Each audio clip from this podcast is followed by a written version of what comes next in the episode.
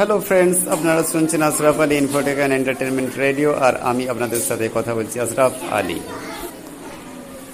শুনতে থাকুন কয়েকটি জ্ঞানমূলক বোধের বিকাশের উপযুক্ত কথাবার্তা, যেগুলি আমি লিখেছিলাম আমার ব্লগারের মধ্যে। এটি এমন একটি চ্যাপ্টার যেখানে আমি বলতে চাইছি যে সকলে পাপ পুণ্যের ব্যাপারে অন্তরের কথাতে গুরুত্ব আরোপ করবেন কেননা আমাদের অন্তরের মধ্যে একটি বিশেষ প্রশ্ন জিজ্ঞাসা করলেই আমরা সঠিক পথটি বুঝতে পারব। এখন প্রশ্নটা কি? দুই। হ্যাঁ প্রশ্নটি অনেকেই জানেন, সকলেই জানেন, কিন্তু আমাদের গবেষণা করা প্রয়োজন।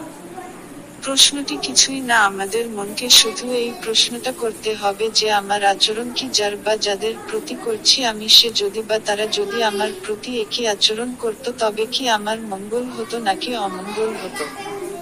তিন, ধরুন আপনি কারও টাকা চুরি করতে চাইছেন, এখন আপনি প্রশ্ন করুন আপনার টাকা চুরি করলে আপনি কি খুশি হবেন, নিশ্চয় হবেন না।